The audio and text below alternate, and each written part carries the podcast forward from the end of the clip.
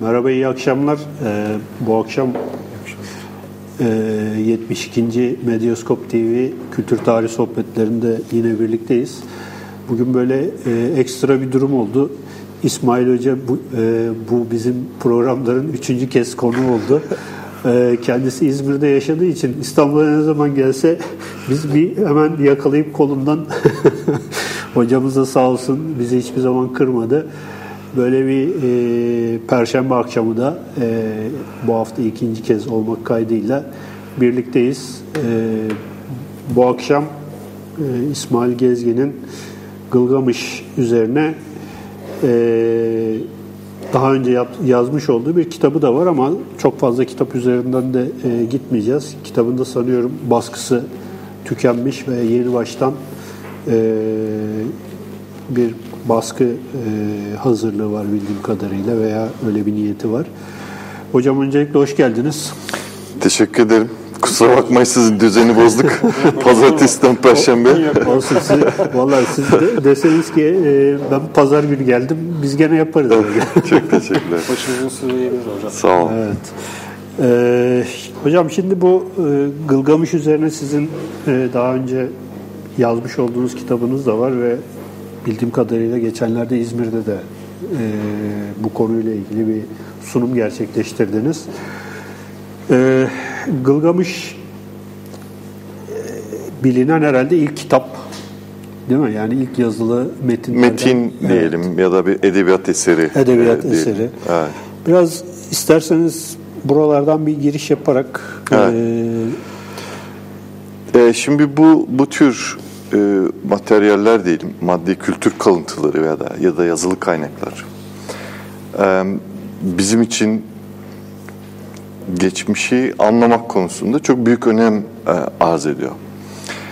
E, ben biraz meseleye biraz daha farklı bir e, perspektiften ele alarak e, bunları bu yazılı belgelerin içeriklerini de e, arkeolojik bir e, buluntu gibi değerlendirmek arzusu içerisindeyim. E, öyle olunca da e, yazının kendisi ya da yazılı metinlerin kendisi yani bu bir kitap değil elbette ama yani e, kitap oluşturacak kadar e, uzun uzun tabletlere yazılmış bir metin ve belki de ilk edebi metin e, diye e, belki değil aslında öyle o şekilde adlandıran çok insan var. Öyle bir metin Gılgamış metni. E, ve e, esasında Gı- Gılgamış metnine girmeden önce ya da Gılgamış'ın e, ne olduğunu anlatmadan önce e, biraz bu tür metinlerin bize nasıl bilgi sağladığını, e, geçmişten günümüze kadar bilgiyi nasıl taşıdığını, günümüze kadar nasıl getirdiğini anlatmak e, gerekir diye düşünüyorum. E, çünkü e, biz bu tür metinlere yani Gılgamış için gerçi çok fazla epik diyen var, destan diyen var, e, mit diyen var ama ben mit olduğu e, kanaatindeyim ve bu tür e, sınıflandırmaların da artık çok da anlamlı olduğu düşüncesinde değilim. Yani ben daha çok içeriğiyle ilgiliyim, bize ne getirdiğiyle ilgiliyim. Onun destan olması, mit olması hiçbir şey ifade etmez ama ben mit olarak görüyorum ve, ve e, bu mitlerin e, de biraz e, ihmal edildiğini düşünüyorum. Ee, Özellikle de bizim e, ülkemizde biraz hafife alındığını e, düşünüyorum. Çünkü e, nereye gitsek hani nerede konuşsak insanlar bizden güzel hikayeler dinlemek is- istiyorlar. E, ama onları sadece bir hikaye olarak görmek istiyorlar ama e, her şeyden önce şunu söylemek lazım. Onlar e, bize geçmişe dair insanın ne olduğunu anlatan, insan nedir sorusuna e, bilgi e, sağlayan, e, yazılı oldukları için de doğrudan cevap veren aslında e, yegane metinlerdir. E, olayı biraz daha baştan almak istiyorum. Bu aslında e, bir Homo sapiens sapiens hikayesi. E, yani insan biliyorsunuz işte 4 milyon yıldır e, dünya üzerinde e, yaşama dahil olmuş bir e, canlı ama insanın doğrudan birincil atası olarak gö- gösterdiğimiz, gösterilen da antropologların kabul ettiği Homo sapiens'in e, ben kimim sorusuyla başlayan ve kendisini dünya üzerinde, hayat içerisinde e, konumlandırma ve anlamlandırma e, çabasını içeren sorulara verilen cevap olarak düşünüyorum ben mitleri. Çünkü insan dediğimiz şey e, biliyorsunuz hani bugünkü perspektiften baktığımız zaman bile kendisini yaşamın merkezine koymuş e, biraz narsistik bir e, varlıktan söz ediyoruz. Ya da en azından insan kendisini bu şekilde anlamlandırıyor.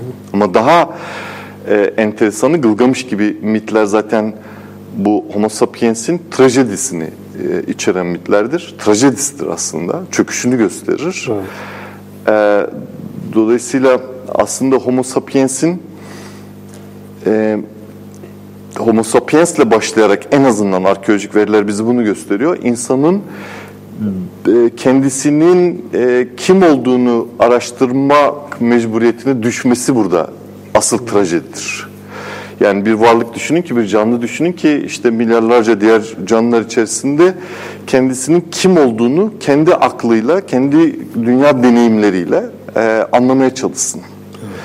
E, ve kimlik inşa etsin kendisi için, kendisinin ne olduğunu ortaya koyabilmek için, konuşlandırabilmek için.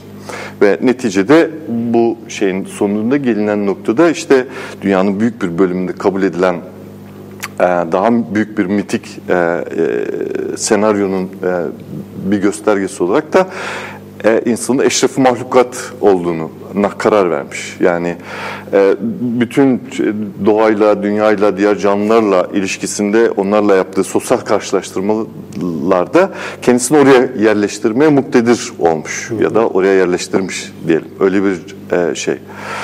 Şimdi e, bu noktada tabii ki dilden söz etmek lazım. Çünkü bir yazılı metinle karşı karşıyayız. Ee, zaten bu tür hikayelerin hepsinin e, neredeyse bir yazılı metin sayesinde günümüze kadar geldiğini düşünürsek dil burada çok önemli bir şey. Çünkü insan e, ben kimim sorusunu da ona e, cevabı da dilde arıyor. Yani esasında dil dediğimiz şeyin anlamın varlık alanı olduğunu e, kabul etmemiz gerekiyor. Yani eğer bir diliniz yoksa aslında bir varlığınız da söz konusu değil. Ya da siz aslında yoksunuz anlamına da gelebilir. Evet. Ya da e, bu e, kadim soruyu sormak da mümkün değildir. Ona cevap aramak da mümkün değildir. Bu nedenle de insanın e, işte yaklaşık olarak ne diyelim 200-300 bin yıl öncesinden bu yana ben kimim sorusuna verdiği cevaplar bu mitik hikayelerle günümüze kadar taşınmış cevaplardır. Evet. E, bu nedenle de insanların e, güzel hikaye duyma beklentisini biraz e, burada hayal kırıklığına uğratmak gerekir. Yani tabii ki bir hikayeyi anlatırız, güzel bir şeyler de söyleriz ama bu da asıl bizi ilgilendiren hikayenin kendisi değil. Dünyada du duyulması gereken bir sürü hikaye var ama bunu ve buna benzer metinleri özel kılan, işte Homeros'un metinleri olsun, diğer metinler olsun, özel kılan şey insanın geçmişten bu yana e, sorduğu ve kendisini konuşlandırmaya arzusuyla e, sorduğu ben kimim sorusuna ya da insan nedir sorusuna ya da hayat nedir sorusuna verdiği cevapları içeren metinlerdir bunlar. Ve tabii ki e, bunlar farklı bir gramerle yazıldıkları için, farklı bir simgesel dil dolayımıyla oluşturuldukları için bunu da doğrudan anlatan metinler değildir. Yani bunu bir şekilde e, o dili biraz kurcalayıp öğrenip e, biraz dil bilimsel şeylerle, metodolojiyle onun içerisindeki o bilgiyi ele geçirmek önemli. E, şimdi e, burada programda yaptı e, Bilgin Saydam e, da e, anmak lazım burada. Onun Homo sapiens ve Homo sapiens sapiens için çok güzel bir tanımı var. E, Homo sapiens için bilen insan der. Homo sapiens sapiens için ise bildiğini bilen insanlar. Şimdi e, aslında e, bilen insan olmak Homo sapiens'in trajedisiydi. Bildiğini bilen insan olarak trajediyi ikiye katladı ve e, bizim e, problemimiz haline getirdi ve bizim trajedimiz haline getirdi. tamam mı? Şimdi e, bu anlamda baktığımız zaman aslında e, Homo sapiens sapiens hikayesiyle karşı karşıyayız. Çünkü bildiğini bilen bir insan hikayesiyle karşı karşıyayız. Şimdi insan neyi biliyor? Ölümlü olduğunu biliyor. Aslında Freud'un o ölüm içgüdüsü dediğimiz şeydir. Yani insan ya da Lacan'ın eksik e, şey parça hikayesi budur. Yani insan işte göbeğinin üstünde bir bir boşlukla bir bir hissiyatla e, yaşıyor değil mi? Hep Hı-hı. sanki böyle bir şey yapsak hayatımız daha anlamlı gelecekmiş duygusunda ama ne yaparsak yapalım aslında bir süre sonra o boşluk tekrar orada hayatın anlamsızlığına dair bir şey getiriyor. Bu aslında Homo sapiens sapiens'in en büyük trajedisidir. Çünkü Homo sapiens sapiens ölümlü olduğu bilgisinin farkında olan, onu idrak etmiş ve onu bilince getirmiş bir insan türüdür. Dolayısıyla bu perspektiften baktığımız zaman zaten belki de onu e, bu ölüm dürtüsünden, ölüm duygusundan uzaklaştıracak, onu, onu oradan başka yerlere sevk, sevk edecek temel motivasyon da oradan e, kaynaklanıyor. E, bu nedenle aslında e, Homo sapiens sapiens'in e, bu bildiğini hazmedemeyen bir insan türü olarak da bu trajedinin merkezinde e, başrol oynayan bir oyuncu olarak da kabul etmek lazım. Yani her birey olarak, Homo sapiens sapiens'in her birey olarak e, bu trajedinin içerisinde olduğumuzu düşünmemiz lazım. Bu nedenle aslında insanlar e, e, bütün her şeyi bir kenara bırakıp hiç ölmeyecekmiş gibi e, yaşama çabası içerisindedirler. Ya da e, anlam arayışı içerisindedirler. En azından bu hayatın bir anlam olduğu düşüncesi onları biraz daha rahatlatır. Çünkü ölüp gitmek, yok olmak, e, ortadan kaybolma duygusu onları kendisini kötü hissettiren bir duygu. E, buna bir çare de bulamıyorlar ki biraz sonra o çarenin arayışının hikayesini anlatacağız aslında ve bulunamayışının hikayesini anlatacağız. Buna bir çare de bulamayınca bunu öyle bir anlamlandırma kaygısına düşüyorlar ki bu bilgiye rağmen kendisini burada rahat hissedebilsin. Bu ölüm duygusuna rağmen buradaki hayatını biraz daha rahat hissedebilsin. O yüzden insanın belki de en önemli e, trajedisi kendisini anlamını arayan insan olması ya da bu hayatın anlamını arayan insan olması. İnsan bir anlam hayvanıdır diyorum ben ona. Yani e, bir anlama ihtiyaç duyar. Çünkü öyle bir tehlikeli bir şey biliyor ki o anlam olmadan e, bu tehlikeyle yüzleşmesi o kadar kolay değil. Evet. evet. Bu çaresizliğin anlamlandırılması hikayesinde biraz hani belki destana falan da bir e, giriş yapmak lazım. E, ölümü fark etme ve işte ölüme çare arama ve işte e, bunun için bir yolculuğa çıkma, daha sonra bulduğu çözümü de bir yılanın e, gasp etmesiyle tamamen bir e, çaresizlik hikayesi. Yani burada bu işte e, ölümle yüzleşme, ölümün farkına varma e, hikayesi bu söylediklerinizle bütünleşiyor herhalde. E, kesinlikle şöyle ki e, dedim ya bu Homo sapiens sapiens'in trajedisidir aslında diye. Gılgamış e, ismi e, Mısır şey Mısır diyorum Sümer dilinde e, bilen insan demek. Her şeyi bilen, gören insan demek. Aslında e, Homo sapiens'e ismini kim verdi bilmiyorum ama yani öyle bir e, tesadüf etmiş ki Gılgamış aslında tam da e, Homo sapiens ya bir bir subjektif bir hikaye değil Gılgamış'ın hikayesi. Bildiğini bilen insanın, bildiğini e, dünyadaki her şeyi gören insanın, anlamı kavramış olan insan ya da şöyle söyleyelim. Yani e, anlam dediğimiz şey biliyorsunuz bugün dünya üzerine baktığımız zaman genel genel olarak şöyle bir şeyle sonuçlanmış gibi görünür. Bu dünya geçici bir dünyadır. Evet siz öleceksiniz ama sizi ölümsüz bir hayat bekliyor ileride. Ee, ölümün ardında bu hayatta. Bu, burada da bir metafor var. Yani sen ölümsüz olacaksın ama önce öleceksin. Öldükten sonra ölümsüz olacaksın gibi bir e, metafor var. E, bu nedenle de aslında belki cennetten kovulma e, hikayesiyle biraz e, kıyaslamak lazım diye düşünüyorum. O da çünkü biliyorsunuz bir ağaç var, o ağacın bir meyvesi var ve o ağaç aslında bilinmezleri bilme ağacı. Yani aslında Homo sapiens sapiens'in hikayesi orada da kendisini gösteriyor. Diyor ki bu ağacın meyvesinden yersen sen her şeyi bileceksin ve yiyorlar. Ve sonra ne oluyor? Her şey bilmeye başladığı andan itibaren cennetten kovuluyor. Evet. Ve ölümlü bir hayata mahkum ediliyor. Cennette ölüm yok. ölümlü bir hayata mahkum ediliyor. Aslında buradaki bu hikayenin bu kısmı zaten bir Homo sapiens sapiens hikayesi. Yani bu kitabın Şimdi yeniden yazacağım bu kitabı. E, ismi şey olacak. Bir Homo sapiens sapiens öyküsü olarak Gılgamış olacak. Yani ismini biraz değiştireceğim yani. Bu da aslında baktığımız zaman bu hikayelerin birbirleriyle böyle tutarlı bir e, metaforik benze, benzeşmeleri de e, söz konusu. O yüzden Gılgamış'ın isminin anlamının her şeyi bilen, gören adam olması hiç tesadüf değil aslında. Ama Homo sapiens ismini yani şu anda hatırlamıyorum gerçekten kim koymuştur bilmiyorum.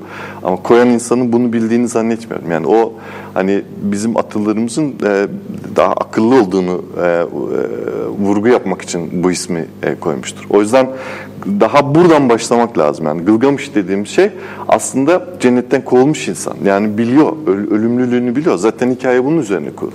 Evet, dünyaya fırlatılmış. Dünyaya fırlatılmış Endiku tabii. mesela evet. geliyor insanın aklına. Evet. Şimdi isterseniz kısaca özetleyeyim ben e, şey hikayeyi. Biraz uzunca bir hikaye ama şöyle mümkün olduğunca kısaca özetleyelim. Onun üzerine aslında konuşalım. Yani yoksa bu hikayeyi her yerden bulmak mümkün. E, farklı çevirileri de var.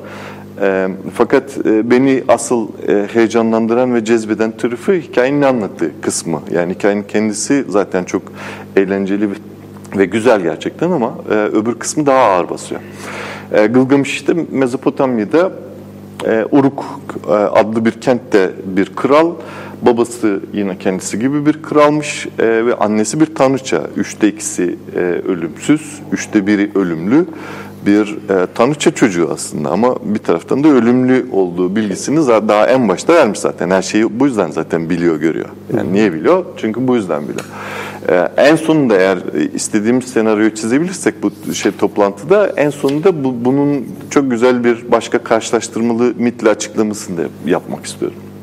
Şimdi e, kral çok iyi, çok başarılı, işte e, halkını, refah düzeyini yükseltmiş, imar etmiş kenti, düşmanlara karşı başarı sağlamış olan bir kral. Fakat bir kötü huyu var ki e, bütün evliliklerde gerdek gecesine ilk o girmek istiyor ve bunun kral hakkı olduğunu iddia ediyor, ileri sürüyor.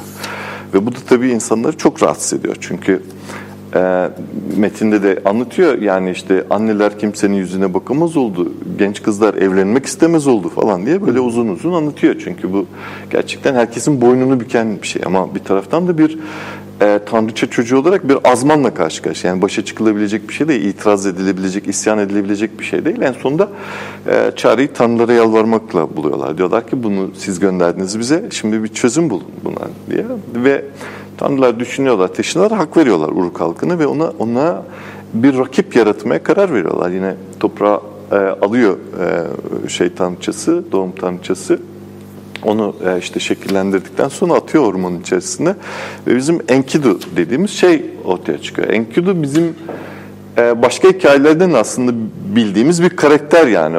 Ormanda hayvanlarla birlikte yaşayan, onların e, dilini, derdini anlayan, onlarla beraber e, su içen, otlayan, oynayan falan böyle bir kahraman. Ama e, tabii çok güçlü de bir kahraman, devasa bir kahraman. Çünkü en Gılgamış'a e, şey olarak yaratılmış, rakip, rakip. rakip olarak yaratılmış. Başka türlüsü mümkün değil. Ve o sırada o ormanda da bir avcı yaşıyor. Yani avcı... E, Enkidu yaratıldıktan sonra farkında değil, bilmiyor, bu bilgiye sahip değil. Fark ediyor ki bütün şeyler bozulmaya başlamış. Ee, av için kurduğu bütün e, tuzaklar. tuzaklar bozulmaya başlamış ve bunu bir hayvanın yapması mümkün değil. Bunun üzerine takip edip, sinip saklanıp kim olduğunu görmek istiyor. E, gördüğünde de tabii tüyleri diken diken oluyor. Öyle bir azman görüyor ki yani çıkıp bir şey söyleyecek hali yok. Koşturup geliyor eve babasına. Babası bilge bir e, adam. Anlatıyor diyor ki baba böyle böyle bir şey oldu. Ben bununla başa çıkamam aç kalacağız falan deyince babası diyor ki evladım biz zaten öyle bir şey bekliyorduk. Hani onun tanrılar zaten Gılgamış'ı rakip olarak yaratmış olmadı. Sen diyor git Gılgamış'a bunu anlat diyor. Sen bunu anlatınca diyor o diyecek ki diyor hemen onu bana getir diyecek diyor. Sen de diyeceksin ki ben nasıl getireyim şu halimle? O bir azman. O yüzden sen cariyelerinden güzel olanlarından bir tanesini bana ver ki diyor. E, de ona. Ben onunla getireyim. Bütün taktikleri veriyor. E, bu sırada da e, Gılgamış bazı rüyalar görüyor kendi kendine ve o rüyaları gidip annesine anlatıyor. Üç gece üst üste rüya görüyor. Gidip annesine anlatıyor. Annesi tanrıça Ninsun. O da ona müjde veriyor. Diyor ki e, çocuğum sana işte tanrılar bir kardeş gönderiyorlar. Yani bu iyi bir rüyadır, rahmani bir rüyadır diyor. Kardeş gönderiyorlar diyor. Ve e, Gılgamış bir kardeş bekliyor aslında. Neyse e, avcı gidiyor Gılgamış'a ama gördüklerini anlatıyor abartarak da işte senin diyor sırtını yere getirebilecek bir adam şöyle güçlü kuvvetli böyle kasları vardı falan deyince Gılgamış onu merak ediyor ve diyor ki onu bana getir. O da diyor ki getiremem bana cariyelerden bir tanesini verirsen ancak getirebilirim ve cariyelerden bir tanesini alıyor gerçekten. Onu babasının verdiği taktiklerle anlatarak ve olay yerine kadar getiriyor. Ve su başında bunlar beklemeye başlıyorlar yine pusuya yatıp. Enkidu biraz sonra arkadaşlarıyla bütün hayvanlarla beraber yine savana gelip su içmek istediğinde ortaya çıktığında bizim avcı cariyeyi öne ittiriyor. Cariye taktikleri almış tabii hemen e, kıyafetlerini falan soyunuyor. Çünkü başka türlüsü en, e, Enkidu'nun karşısına çıkmak o kadar da kolay değil. Yani. Ama Enkidu da hayatında ilk defa kadın görüyor.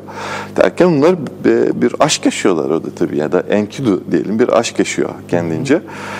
E, çünkü kadın o da şey değil, e, özgür değil. Yani evet. bu karar verme yetisine sahip değil. E, 7 gün, 6 e, gece sürüyor aşkları. En sonunda Enkidu biraz nefes almak istediğinde kadın yine yaşlı avcının verdiği taktiklerle hemen orada bir sofra hazırlıyor. Yanına işte bir takım e, içkiler de getirmiş, bira falan getirmiş mesela. Hmm. Ta o zamanlardan itibaren biranın olduğunu görebiliyoruz. E, güzel yemekler çıkarıyor falan. Bu arada çok güzel elbiseler getirmiş. Bir taraftan Enkidu'nun vücudunu e, temizliyor, yıkıyor, yağlıyor, parfümler sürüyor, güzel kıyafetler giydiriyor falan. Derken yemek yiyorlar bunlar falan. Medenileştiriyor. Medenileş, insan ol, ol, yapıyor aslında. Sonra Enkidu e, arkadaşların yanına dönmek istediğinde arkadaşlar onu tanımıyorlar. E, diyor ki ben Enkidu nasıl tanımazsınız beni falan diyor ama yani arkadaşlar onu anlamıyorlardı artık. O anda dil de bozuluyor yani. Onun doğanın dilinden uzaklaşmış oluyor. Ve e, hemen geri geliyor tabii Enkidu. Diyor ki sen bana ne yaptın kadın yani e, cariye.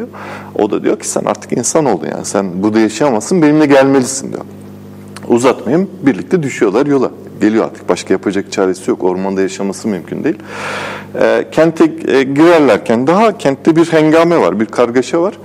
E, Enkidu soruyor ne oluyor burada diye. Oradan birisini çağırıp soruyorlar ne oluyor, niye koşturuyorsunuz etrafta diye. O da anlatıyor. Diyor ki yine bir düğün var. Ve e, Gılgamış yine kapıya dayandı. Gelinle ilk kez e, bir, o birlikte olmak istiyor. E, insanlar feryat figan ediyor. Bütün mesele budur deyince e, Enkidu diyor ki ben düzeni değiştirmeye geldim diyor. Doğanın en güçlüsü benim diyor. Böyle bir şey olamaz burada diyor. Orman kanunları mı geçerli diyor. ve e, gidip o evin önüne Gılgamış'a engel oluyor. E, ve bunlar tabii Gılgamış'ta kapışıyorlar. Gılgamış'la işte saatler süren kavga, gürültü, güreş neyse e, sen sonra e, birden bu tam Enkidu Gılgamış'ı almış sırtını yere çarpacak. Her ikisi de içlerinden birbirine karşı bir şey hissediyor bir sevgi, bir ilgi, bir alaka hissediyor, bir hoşluk hissediyor yani. O zaman e, Gılgamış'ın aklına geliyor. Diyor ki sen benim kardeşim olmalısın. Çünkü ben Tanrıların bana göndereceği bir kardeşten haberdar diyor ve bunlar kardeş oluyorlar, kanka oluyorlar veya akraba oluyorlar ya da sevgili oluyorlar. Neyse e, Sonra annesine götürüyor Gılgamış onu. Annesi e, onların kardeşliğini onaylıyor falan e, neyse. E, Gılgamış şimdi böyle güçlü bir kardeş gelince, güçlü bir arkadaş sevgili gelince kendisine e, daha da böbürleniyor, kibirleniyor. Daha büyük şeyler yapması gerektiğini düşünmeye başlıyor. Bu dünyaya iz bırakmak istiyor, ses bırakmak istiyor. Ve e, ne yaparım e, diye düşünürken aklına Humbaba adlı canavar geliyor. Diyor ki Humbaba'yı öldürelim. Enkidu'ya söylüyor. Diyor ki birlikte öldürebiliriz Humbaba'yı. Ama Enkidu ormandan geliyor ve Humbaba'nın ne olduğunu biliyor. Diyor ki böyle bir şey girişmeyelim, yapmayalım, etmeyelim dese de Gılgamış bir türlü ikna olmuyor tabii ki. Yani diyor ki yok yapalım yani korkma. Yani birlikte olursak bizim alt edemeyeceğimiz hiçbir şey yok falan diye. Neyse Bunlar e, işte hatta şeyler de biraz araya girmeye çalışıyorlar. Uruk kentinin yaşlıları, bilge insanları falan bak gitme. Çünkü e, Humbaba öyle bir canı var ki onu görüp de hayatta kalan kimse yok. Onun nefesi ölüm Se, demek. Sedir yani. ağacının bekçisi. Sedir ağacının bekçisi, sedir evet. ormanının bekçisi. bekçisi. Evet. Tanrılar koymuş onu da oraya. Neyse bu e, dinlemiyor ve işte zanaatkarları falan toplayıp silahlar milahlar yaptırıp arkadaşıyla beraber yola düşüyor. Çok uzun uzun yolculuklar. Oralara detaylara girmeyelim. Kitapta var ya da e, Bottero'nun kitabı e, hala piyasada var herhalde. Onda da e, okuyabilirler bu kısımları. E, Sedir Ormanı'na varıyorlar e, bunlar. E, ama e, Sedir Ormanı'na girerken Gılgamış'ın içerisine bir korku düşüyor. Diyor ki buraya kadar geldik ama arkadaşım diyor. Burada diyor ben şimdi görür de kaçmaya çalışırsam diyor çok feci karizmayı çizeriz diyor. Yani bunu bir şekilde önlememiz lazım. Eğer ben diyor onu görünce kaçmaya başlarsam sen diyor beni gaza getir. E, engel ol kaçmama diyor. Yani çünkü bu, bu ayıpla yaşanmaz diyor. Yani bizim gibi bir kahraman. Neyse e, hatta Humbaba'ya sesleniyorlar falan. Humbaba bunları gerçekte e, şey itibar edip çıkmıyor da yani ortaya. Bunun üzerine e, Enkidu diyor ki ağaçları kesmeye başladım. Humbaba o zaman koruyacak, onu çıkmak zorunda falan diye. Ağaçları kesmeye başlayınca gerçekten Humbaba çıkıyor. Humbaba'yı görünce Gılgamış biraz korkuyor ve kaçmaya çalışıyor. Enkidu ona diyor ki arkadaşım kaçma. Sen ki işte çok güçlüsün, annen şudur, babam budur. Sen şunları yaptın, bu kadar e, işte başarılar e, sağladın falan.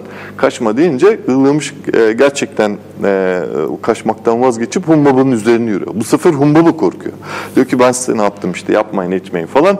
E, kıymayın bana derken Gılgamış bu sefer birazcık böyle e, sanki insafa geliyor gibi. Yani gerçekten hiçbir suçu yok niye, niye öldürelim e, der gibi bir pozisyona geliyor. Bu sefer de Enkidu diyor ki yani e, gözünün yaşına bakma biz onu öldürmezsek o bizi öldürecek.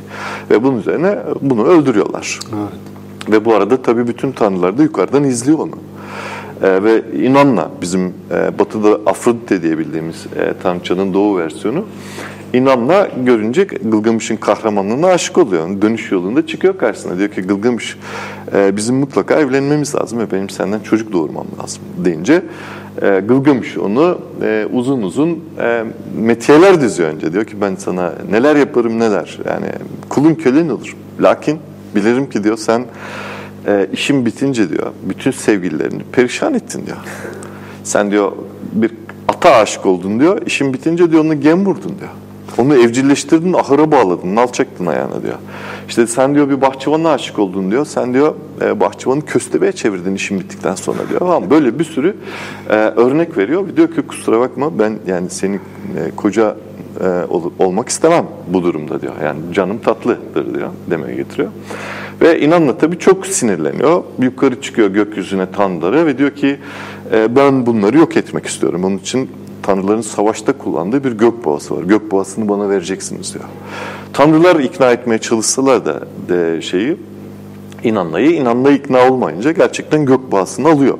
Ha, fakat gök boğası e, çok tehlikeli bir boğa çünkü aynı zamanda inanlanın kız kardeşi olan yeraltı dünyasının kraliçesinin kocası gökboğa. O yüzden e, bu ki e, ölecek gökboğa yani tehlikeli olabilir. Bütün dünyadaki yaşam sona erebilir. Öyle enteresan bir nokta burası. E, neyse gökboğasını e, bunların üzerine salınca iki arkadaş zaten bekliyorlar böyle bir şey. Ve bir önden bir arkadan gökboğasını da öldürmeyi başarıyorlar.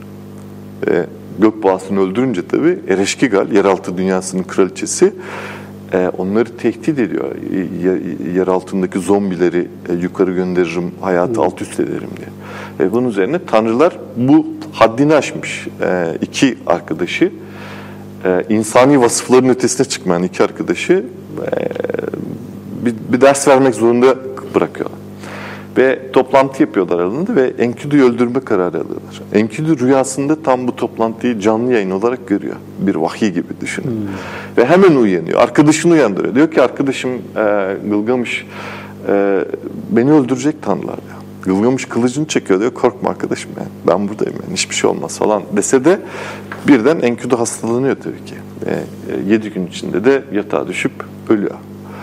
E, Gılgamış işte o bildiğini bilen, her şeyi gören, bilen insan ölümle ilk defa yüz yüze geliyor.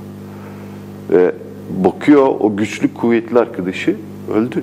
Yok artık hiçbir can belirtisi yok. Hatta Uruk'un büyükleri toplanıyorlar. Diyorlar ki ona yakışır bir şey yapalım. Bir cenaze töreni yapalım. Çünkü cenaze töreni yapılmadan e, öteki dünyaya gönderilirse bir insan hı hı. ki bu gelenek hala devam eder. E, cehennem azabı çekecek orada. O yüzden ona yakışır bir şey yapmak lazım, bir tören yapmak lazım diye. Gılgamış vermek istemiyor arkadaşım. Diyor ki ölü bile olsa yanımda dursun. Ben onu çok seviyorum diyor. Fakat bir süre sonra tabii Gılgamış e, Enkidu'nun o güzel suratını falan, o güzel bedenini beğendiği, hayran olduğu bedenini falan bozulmaya başladığını görünce e, diyor ki öyle hatırlamayayım ben en. Tamam karşılığında bana bir heykelini yapın diyor.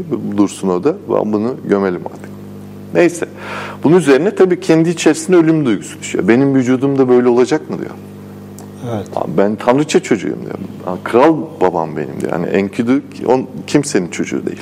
Yani annesi babası yok yani. Ama ben yani nasıl olur böyle bir şey falan düşünürken katlanamıyor yani bu duyguya ve e, yolunu aramaya başlıyor. Bütün bilgelere danışıyor, bütün kahinlere danış, danışıyor. Diyor ki mümkün müdür? Bir insanın, bir ölümlünün ölümsüz olabilmesi mümkün müdür? Böyle bir örnek duydunuz mu, gördünüz mü diyor ve onlar da diyorlar ki biliriz böyle bir örnek vardır. Duyarız diyorlar daha doğrusu.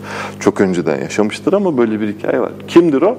Utnapiştim denilen bir adamdır. Nerede yaşar? Dilmun ülkesinde. Dilmun ülkesi nerede? Allah ölüm denizinin ötesinde. Arada bir ölüm denizi var.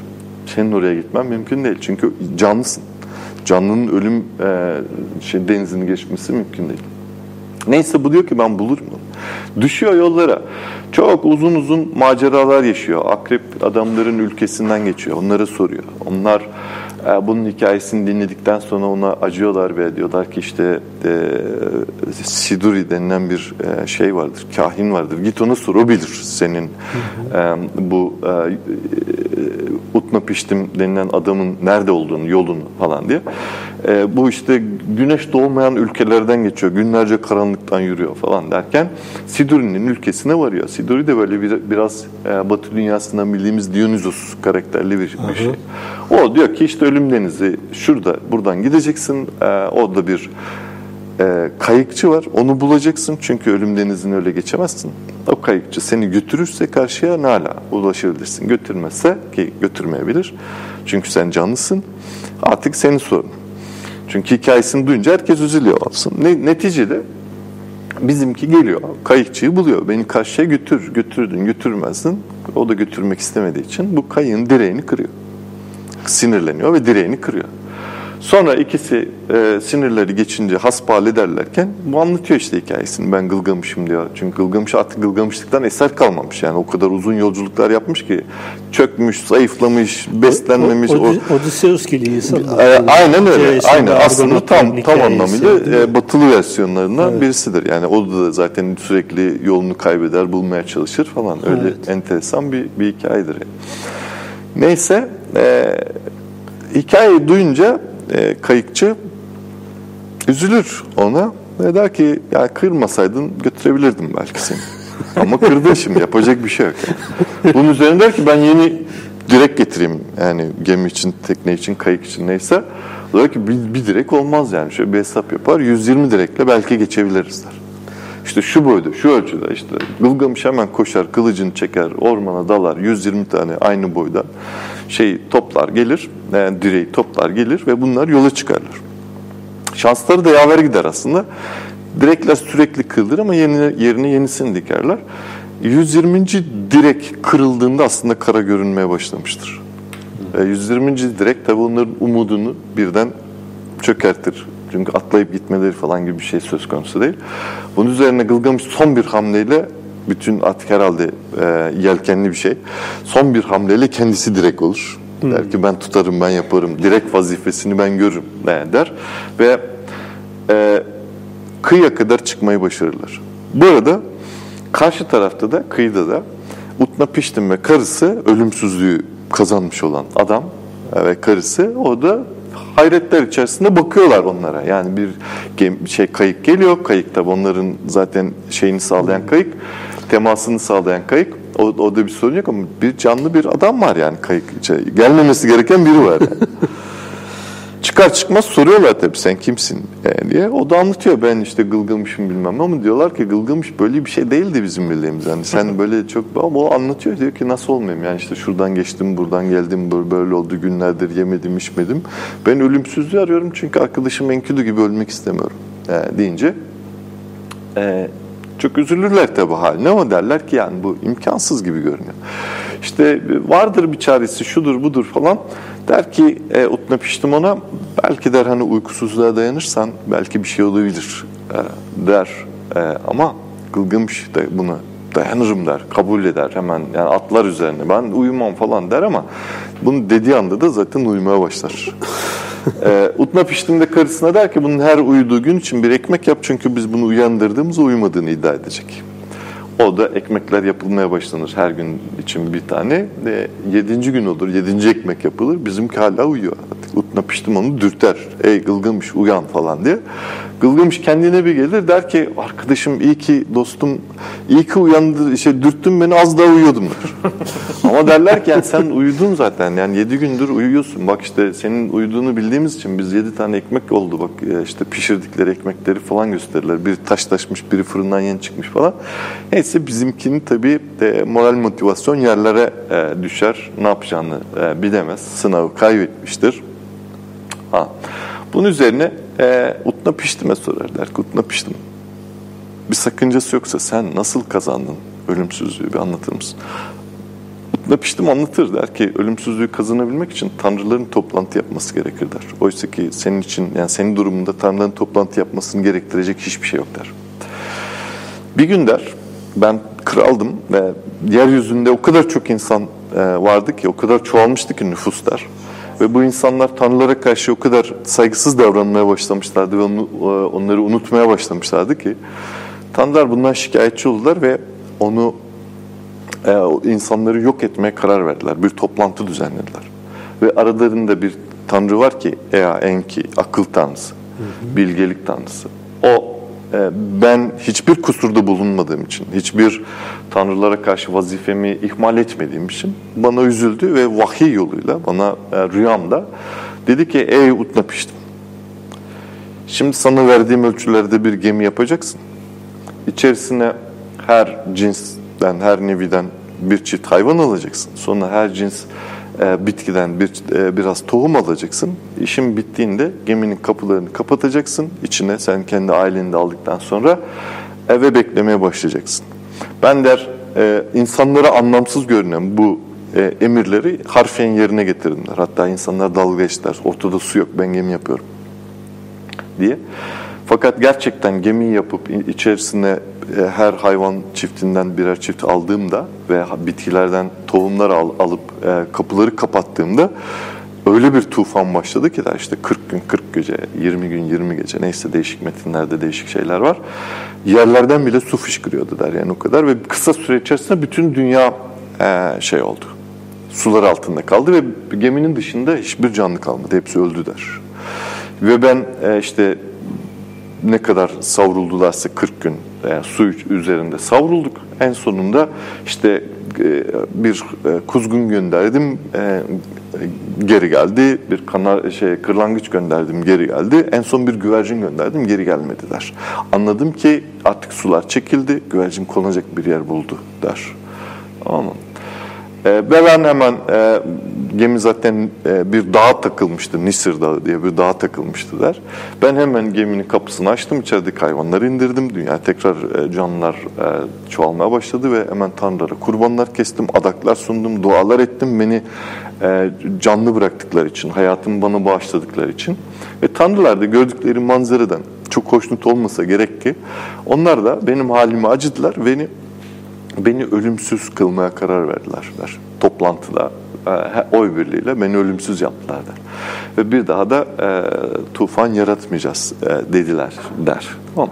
Bu hikaye ancak e, neticesinde ben ölümsüz olabildim der. Gılgamış tabi bunları duyunca hepten umutsuzluğa kapılır ve boynunu iyice büker ve e, geri dönme hazırlıkları yaparken Utna Piştim'in karısı dayanamaz yine. Kocasına der ki ya e, eğer bir varsa bir şey hani bir hediye bir şey buradan bir şey verelim e, buna deyince e, Utna Piştim onu der ki eğer e, bulabilirsen sana ölümsüzlük veremedik ama sonsuz gençlik otu var der. Onu eğer alabilirsen onu der sana tarif edelim git bul al der. İşte tarif ederler yerini. Filan denizde. Zaten kayıkçı seni götürür derler. Bu arada kayıkçının da işine son verirler. Çünkü gel, get- gelmemesi gereken bir misafiri getirdiği için. Tensikat Evet, e, o da kurallara uygun davranmadığı için falan. Neyse bunlar kayıkçıyla beraber giderler o dikenin olduğu denize. Çok derinde deniz bir de e, diken dikenmiş o şeyde bir, çok keskinmiş yani el falan tutması o kadar kolay değilmiş. Ama Gılgamış der ki zaten öleceğim yani ben anladım yani. Ama hiç değilse orada ölürüm yani öleceksem de yani. Sorun değil ben bunu denemek istiyorum. Derinde olduğunu bildiği için de kayaya bir sürü taş maş doldurmuş ki yani rahat batabilsin diye. Gel, gelince o yere taşları bağlamış eteklerine salmış kendini aşağıya. İnmiş e, dikenin olduğu yere. Sökmüş dikeni. Elleri parçalanmış kanamış ama hiç e, şey yapmamış, aldırış etmemiş. Sökmüş dikeni. Taşları bırakmış orada e, hızla e, yukarıya yine kayıkçının yanına çıkmış. Bu tabii çok mutlu bir taraftan. Tamam hani ölümsüzlüğü yakalayamadık ama e, sonsuz gençliği yakaladık. İhtiyarları düşünüyor. Mesela Uruk'ta bir sürü ihtiyar bilgi adam var diyor. Şimdi onları böyle yedirsen birer küçük parça diyor. Hepsi diyor genç olsalar falan. Bu, bu hayallerle heybesini koyup şeyi e, e, memleketin tekrar yoluna düşmüş. Kayıkçı tabii onu gene kıyıda bırakmış. Sonra vedalaşmışlar bunlar. Kayıkçı da kendi yoluna gidiyor. Ve mm, ülkesinin yoluna düşmüşmüş. Günler geçmiş, saatler geçmiş, aylar geçmiş neyse. Ee, bir su kenarına girince e, uzunca bir süredir yıkanmadığını, su içmediğini falan fark etmiş. Şurada biraz keyif yapayım diye atlamış suyun içerisine. Suyun içerisinde yıkanırken, çımarken diyelim. O sırada heybesinin, kırba diyorlar, kırbasının içerisinde üzerinde bir hareket görmüş. Yani bu arada gözü de hep elbiselerinde yani soyunup gidiyor. O da bir hareket görmüş. Anlamış bir şey var. Bir, bir canlı var şeyin heybenin içerisinde. Bu koşmuş suyun içerisinden çıkıp daha heybeye ulaşana kadar heybenin içerisinden bir yılan ağzından e, ağzında şey ölümsüz e, gençlik e, bitkisi e, dalmış suyun içerisine karanlıkta kaybolup gitmiş suyun derinliklerinde kaybolup gitmiş yani. Gılgamış tabi elindeki en son şeyi de yitirdikten sonra Umudu da. umudunu da yitirdikten sonra omuzları iyice düşmüş olarak ülkesine gelmiş. Ama e, gelirken de tabii e, yaşadığı olayın e, ne kadar önemli bir e, macera olduğunu, ne kadar önemli bir deneyim olduğunu e, düşünüp e, işte gelip e, kentine bütün katiplere, yazmanlara, bilicilere neyse ne varsa aklı selim ne kadar insan varsa hepsini toplamış ve onlara hikayelerini anlatmış ve yazmanlar, katipler de onun hikayelerini tabletlere, işte şehir duvarlarındaki surların üzerindeki tuğlalara falan kazımışlar ki onlar e, unutulmasın diye. Hikayemiz asıl e, bu. Yani şimdi bu, bu hikayede bir sürü şey var tabii yani. Nereden başlayalım bilmiyorum yani. E, bir sürü şey var. Ama en en önce e, belki de demin söylediğim şeyi bir kere daha vurgulamakta yarar var. Bu hikaye aslında e, subjektif olarak yani Uruk, Uruk'un e, yaşamış ya da yaşamamış çünkü yaşadığı da iddia ediliyor. Çünkü kral listelerinde ismi de geçiyor Gılgamış'ın. Yaşamış ya da yaşamamış bir kralın subjektif bir hikayesi değil, bir e, özel hayat hikayesi değil yani bir yaşam öyküsü değil. Bu aslında o kralın isminin e, her şey bilen gören olmasından yola çıkarak aslında bir e, insan türünü temsil eden yani Homo sapiens sapiens'i temsil eden bir hikayenin baş kahramanı olduğunu. Yani içimizden herhangi birisi aslında. Biz hepimiz biliyoruz çünkü bildiğimizi bilen insanlarız. Her şeyi görebilen insanlarız ve gördüğümüz şey zaten ölüm. Mesele bu yani. Evet. Baş, baştan mı başlasak en başından? Nasıl e, isterseniz başlayalım. Ya mesela En sonundan da başlayabiliriz çünkü hikayenin her tarafı bir Fark etmez başı sonu hikaye anlattık nasıl olsa. Ep- Evet. episodlar var mesela. Bu Enkudu Gılgamış arasında böyle bir şey var. Bir tarafta e, yani ikiz gibi aslında. Çünkü şeyde e, met- metinde şey yazıyor. Bir, biri birbirlerine tıpatıp benziyor. Aynı güçler. Çünkü dövüşüyorlar diyorlar ve e, sonucunda ikisi de e, yoruluyor yani. Çünkü aynı şeyde oldukları için, güçlü oldukları için. Mesela bu Enkudu ile Gılgamış bir tarafta sanki bir e, doğa, tabiat var. Enkudu'nun kimliğinde, e, Gılgamış'ın kimliğinde ise doğa, kültür, e, pardon, kültür, medeniyet var. Bunların arasındaki ilişki evet, evet. Ya burada tabii bir e, yani en temel e, şeyde ilk bakışta fark edilen şeylerden bir tanesi. Yani sanki ikisini farklı zamanlarda yaşamış insanlar gibi gör, görebilirsek eğer mesela birisinin prehistorik e, çağlarda yaşamış, daha uygarlıkta tanışmamış bir insan modelinde oldu. Yani doğanın içerisinde yaşadığını, doğanın ne verirse diğer canlılarla beraber hatta hiçbir şey üretmediği için e, doğanın bütün yasalarını, kurallarını tabi bir insan modeli olduğu söylenebilir. Yani sonuçta işte 4 milyon yıllık insan hayatı falan diyoruz ya yaklaşık olarak yuvarlak hesap söylüyoruz. Bu 4 milyon yılın aslında çok büyük bir bölümünü insan e, hiçbir şey yaşamadan geçirmiş yani. Aslında Enkidu'nun hayatını yaşamış. Diğer canlılarla beraber kimisiyle dost, kimisiyle düşman e, ama bir şekilde öyle yaşayarak geçirmiş yani. E, Gılgamış bu da tabii biraz daha kültürü temsil eden bir şey. Yani zaten e, Enkidu'nun insanlaşması meselesi aslında en temel mesele. Yani insan olabilmesi için insanlar gibi yemek yiyor. Yani uygarlığın ona e, da, dayattığı yemeği yiyor. E, ondan sonra e, aşk yaşıyor mesela. Yani daha medeni bir e, boyuta taşınıyor. E, o aşkı bu da bu da enteresandır aslında. Mesela e, aşkın doğal gücü ortadan kaldırdığı metaforları vardır. Yani doğrudan böyle bir şey söylemiyorum. Dikkat edin. Metafor diyorum. Yani mesela bir iki örnek vereyim daha iyi anlaşılır. Diyelim ki e, şeyin Hmm, meşhur e, Filistinli e, prensesle e, Samson'un hikayesini biliyorsunuz. Yani Del, Samson Del, e, İsrailli bir Delila ile Samson. Samson.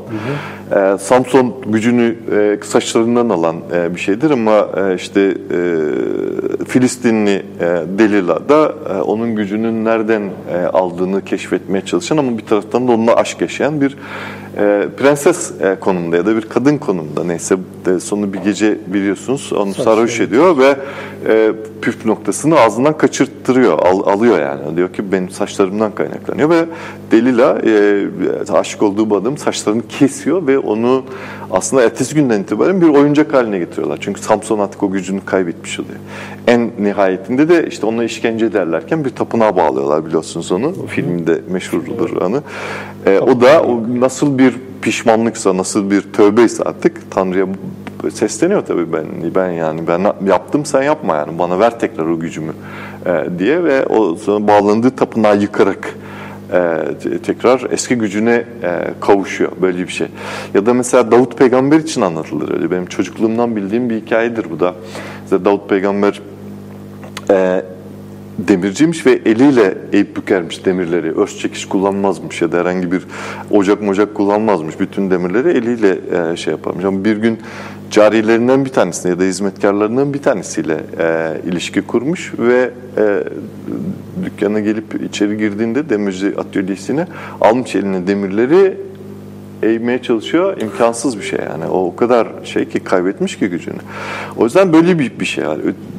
Öte taraftan tabii e, şey de var. Yani aynı hikayeyi aslında biz ilk günahla da birleştirebiliriz. Yani o kadim mitle de birleştirebiliriz. Yani o da Adem'in Havva'yı bilmesi ya da bilinir bilinmez meyvesin bilinmezleri bilme meyvesinden yemeleri aslında e, psikanalistler tarafından bir ilişki olarak görüyor. O da iki insan tanrısal bir şeye e, soyunuyorlar.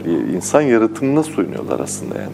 Dolayısıyla odan da biliyorsunuz cennetten atılıyorlar. Yani odan bu tür bir şeyler, metaforlar e, var. Belki biraz daha araştırsak fazla örnekler örnek de buluruz. Ama onun ötesinde mesela giyinmek çok önemli bir şey. Yani bugün bile aslında modern insan yani kendi aramızda bile konuşurken aslında uygarlık seviyesiyle giyim arasında ilişki kuruyoruz. Yani dikkat ederseniz ve aslında modern dünya da bize bunu dikte ediyor. Yani işte o e, çizgi filmlerden tutun da çizgi romanlara kadar e, işte o Kızılderililer, e, kabiledeki insanlar, hayatlar hep bize böyle uygarlık seviyesi düşük olan insanlarmış gibi anlatılıyor ve onları da zaten biz kıyafetiyle anlıyoruz. Yani bir evet. e, setir avret yapacak bir şey var, altta bir bez var, onun dışında hiçbir şey yok. Böyle dolaşıyorlar gibi bir, bir şeyle anlaşılıyor. E, yemek meselesi aynı mesele. Yani yemeğin Mesela şimdi e, çok uzun uzun tabii hepsi üzerinde durmak mümkün değil ama mesela e, e, Levi Strauss'un bir şeyi var. Pişirme üzerine bir çalışması var mesela. Pişirmenin seviyesinin yemek hazırlama seviyesinin uygarlıkla e, özdeş olduğu e, noktasına getirmeye çalışıyor. Yani kabaca diyelim böyle tanımlayabiliriz. Çünkü e, insan, modern insan ya da uygar insan besiniyle arasında arasına mesafe koymuş bir insandır. Yani doğadan aldığı besin doğrudan tüketen bir insan değil artık. Yani uygarlaşmış insan.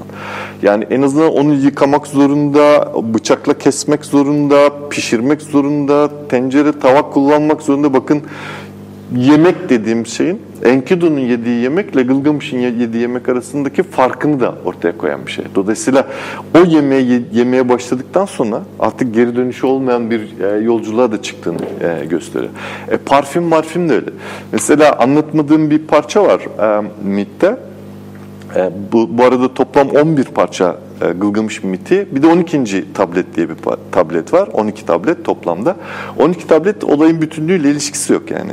E, Gılgamış ve Enkidu e, birlikteyken e, bir gün Gılgamış çok e, bir güzel bir ağaç buluyor. Onu işte Tanrıça inananın e, kalbini yeniden kazanabilmek için ona bir taht yapma arzusu içerisinde. Fakat işte evirip çevirirken ağacı düşürüyor bir çukurun içerisinde ve ağaç öteki dünyaya gidiyor. Cehenneme gidiyor yani. Ve tabii e, üzülüyor, başlıyor yan, yanıp yakarmaya. Bunun üzerine Enkidu ona üzülüyor. Diyor ki arkadaşım niye üzülüyorsun? Ben iner alırım diyor. Yani onu sen dert etme diyor.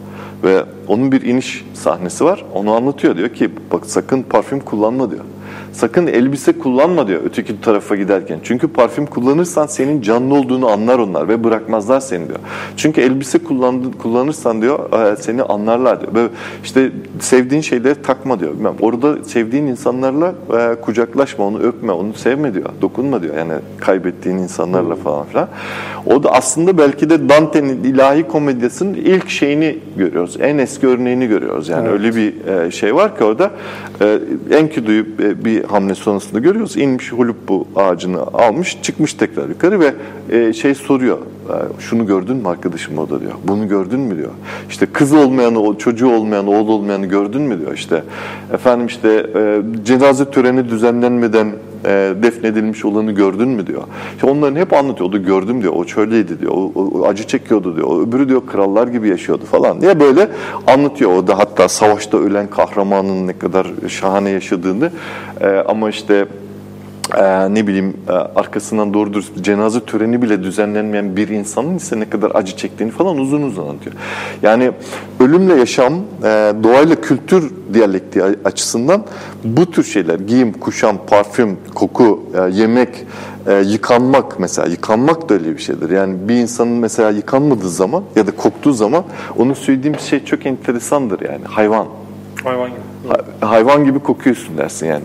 Daha özel şeyler de söylenebilir ama yani onu artık böyle insanın bile dışında şey yapmaya çalışıyoruz. Yani bu arada tabii ki şunu da söylemek lazım. Kendi kokusundan nefret eden tek canlıdır e, insan. E, hep çiçek gibi kokmak ister. Yani mesela kokarca gibi kokmak istemez, teke gibi kokmak istemez. Hep çiçek gibi kokmak ister. Orada da çok enteresan e, böyle şeyler var. Yani çiçeğin memeli canlıların ortaya çıkışında, sürüngenler çağında, memeli canlıların ortaya çıkışında çiçeğin öyle bir önemli bir rolü oynadığını iddia eden e, bilim insanları var ki, insanın bu e, minnetini, bu e, şükranını e, çiçek gibi kokmaya çalışmakla ya da çiçekleri sürekli e, üretim hayatlarında önemli bir konuma ya da güzel şeylerin temsilcisi haline getirmesiyle ödediğini söyleyen insanlar var. Yani çok ilginç bağlantılar. Tabii o tabiatın yani insan tabiatının üstünü kültürle yani işte kokuyla Aynen öyle. Aynen öyle. Çünkü insan esasında yani biliyorsunuz kılla da öyle dertleri olan bir şey. Tıraş oluyor. Antik Yunan Roma falan tabii ki yani ee, bir tane şey kıllı vücutlu bir erkek göremezsiniz. Yani kadınlardan bahsetmiyorum. Ağda zaten var o, o çağlarda da. Ee, ama bir e, şey bir, müzelere falan gittiğinizde böyle kıllı bir erkek göremezsiniz. Öyle bir şey yoktur yani. Hepsi gayet şey kılsızdır. Çünkü hamamlarda falan zaten ağdacılar var yani. Hani insanın kendi belki de o doğadan geldiği o evrimsel süreci hatırlatan şeyler bunlar. Yani o koku, o kıl vesaire. Tabii bu arada şunu da söylemek lazım. Yani yıkanma dediğim şeyin birlikte e, yaşamla yani uygarlıkla insanın hayatına girdiğini söylemek lazım. Ama bu şu anlama gelmiyor tabii ki. Yani uygarlık öncesi insan yıkanmıyordu. o anlama gelmiyor. Ama bizim kadar yıkanmadığı kesin. Yani sabah kalkar kalkmaz ilk yaptığımız iş yıkanmak ya da akşam yatarken ilk yaptığımız iş yıkanmak. Neden? Çünkü biz o kadar kapalı, doğamızdan izole yaşıyoruz ki kokuyoruz.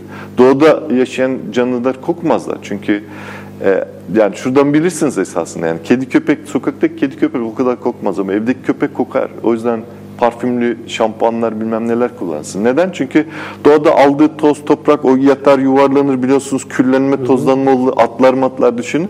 Sonra bir silkelenir. Vücuttaki ne kadar e, çıkan yağ, ter varsa hepsini atar gider yani. Ama evde onu yapamadığı için insan da öyle. Kıyafetlerin içerisinde, kapalı mekanların içerisinde. Hele şimdi zaten e, metropoller içerisinde egzoz gazı bilmem ne falan filan de, da zaten yani yıkanmaya da mahkum oluyorsun. O yüzden aslında biraz uygarlık seviyesiyle ilişkili e, bir şey bunlar. Yani insan olmakla ilişkili şeyler diyebiliriz. Yani bu istersen Şimdi bu hikayenin sonu e, bence çok şey yani bir umut yok hikayenin sonunda bir e, kabulleniş ondan bir selamet e, şeyi yok imkanı yok Kurtuluş. yani bir kurtuluş yok yani mesela bu tarz sonraki işte hani e, mitolojinin sonraki aşamaları diyelim hep insana ölümden sonra bir şey e, yaşamdan sonra ölümden sonra bir işte selamet e, vaat eder en azından. Burada tamamen yani felsefi olarak bu durumu kabullenme ve artık burada e, tamam budur deyip bununla yüzleşme durumu var. Yani bu, bu bu metni hani belki de diğerlerinden ayıran en önemli şeylerden birisi bu gibi geliyor bana. Evet.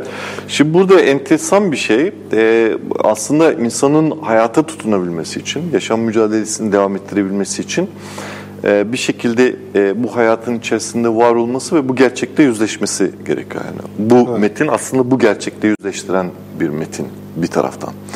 E, hepimizin de aslında bu bilgiye sahip olan e, olmamıza rağmen bir şekilde hayatın devam ettiğini ve sonuna kadar yaşamamız gereken bir e, bedenin, bir hayatın, bir ömrün bize verildiği, bir, bir lütuf olarak verildiği e, duygusuna sahip olmamız gerekiyor ki bu hayatı yaşayalım. Yani işte e, sizin paylaştığınız şey vardı, Luke Ferry'nin bir e, videosu vardı. Yani çok hani çok beğenmemekle beraber aslında onu da bunun içerisine monte edebiliriz. Yani diyor ki orada iyi hayat yaşayabilmek için aslında gerçeklerin yani bildiğini bilen insanın gerçeklerin farkına vararak kendi e, o farkındalığın e, içerisinde e, kendi hayatını idame ettirmesi e, iyi bir hayatla neticelenebilir e, diyor. Aslında bunu e, başka şeylerde de gördüm ben, başka e, filozoflarda da gördüm. Mesela e, en özgür olunan durumun aslında gerçekle yüzleştikten sonraki o yani yaşadığın hayatın bütün gerçekliğini bilerek kendini konumlandırabiliyorsan e, anlamına gel e, mutlu olabilirsin ya da özgür olabilirsin ya da iyi bir hayat sürmüş hissedebilirsin kendisini kendini diye e, an, aktaran insanlar var. Ama bu da tabii şu da var. Yani bu yüzleşmeyi ölüm lehine e, kaybedersek yani ölüm ağır basarsa bu yüzleşmede zaten melankolik oluyoruz. Evet. Yani bir şekilde aslında gözümüz toprağa bakmaya başlıyor. Öyle insanlar yani intihara meyilli insanlar, hayatta çok böyle çok sağlam bağlarla tutunmayan insanlar falan öyle bir enteresan bir şey var. Yani psikanalist şeyde yapmak istemiyorum. Ee, ahkam kesmek de istemiyorum ama e, dolayısıyla bizim aslında yani insanın belki de homo sapiens sapiens'in öğrendiği bu bilgi karşısında öğrendiği en önemli şey bu bilgiye rağmen e, hayatı sürdürmek. Zaten uygarlık da belki bunun bir neticesi. Yani bize mesela aydınlanma e, doktrini şunu söyler. Der ki işte eskiden insanlar e, daha yani en eski insanlar en ilkel insanlardı ve giderek daha gelişmiş ve daha uygar insana dönüştü e, derler. Şimdi biz artık biliyoruz ki öyle bir şey söz konusu değil. Yani en eski insanlardan başlayarak öyle daha ilkeldi, daha yeteneksiz de giderek bu her, uygarlığın her aşaması bir yetenek, bir şey e, gibi e, algılan al- ya da öyle bir gerçek var gibi algılamıyoruz biz onu. Aslında insan e, dönemsel olarak doğa koşulları içerisinde kendi yaşadığı hayatın içerisinde karşılaştığı sorularla başa çıkabilmek için o çözüm üretiyor. O ürettiği çözümlerden birisi işte son 10-12 bin yıldır uygarlık olmuş. E, bu daha önce üretilmediği anlamına gelmiyor. Yani daha önce basiretsizdi, yeteneksizdi, üretilmiyordu anlamına gelmiyor. Şimdi bu tartışılıyor mesela. Hayır bu yetenek vardı. Yani homo sapiens sapiens'in beyni, kafası, aklı e, ya da homo sapiens'in mesela e, bunları yapamayacak e, yetenekte e, olmadığını, e, o yetenekte olduğu düşüncesine artık sahip değiliz. Evet. Yapabilirdi onlar ama yapmamışlar. Niye yapmamışlar? İşte muamma bu. Niye yapmamışlar bilmez. Ama bir gün bir şey olmuş. Bir gün bir şey. Herhalde bu bilgiyle fazla e, haşır neşir oldukları bir, bir dönemde demişler ki biz e, yaşamımızı değiştirmemiz gerekir. Buradaki zaten en önemli motiflerden bir tanesi tufan motifidir. Evet. Yani kitabın bir bölümünü buna ayırmıştım şöyle basitçe.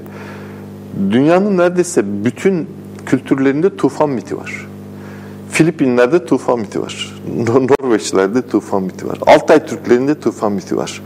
Mezopotamya'da tufan miti var. Antik Yunan'da tufan miti var. Yani nereye baksanız tufan miti var. Şimdi farklı dinlerde, farklı kültürlerde var olan, tabii ki kahramanları farklı, geminin boyutları farklı, işte kiminde e, su baskını, kiminde işte buz, ya, e, sıcak falan, yani coğrafyanın durumuna göre. Ama belli ki e, bütün kültürler, bütün insanlar, dünyanın etrafında yaşayan ve benzer süreçleri geçiren bütün insanlar benzer mitler üretmişler, benzer anlamlar üretmişler, geçmişe dair. Tamam? Şimdi biz buna bakıyoruz. Mesela ben biraz daha bu işin bu tarafıyla ilişkiliyim. Yani bu, bu tür mitolojik olayları, e, mitolojik anlatımları e, çözümlemek için psikanaliz bilmek yetmez. Arkeoloji de bilmek gerekir. Evet. O yüzden bu iş gerçekten zordur.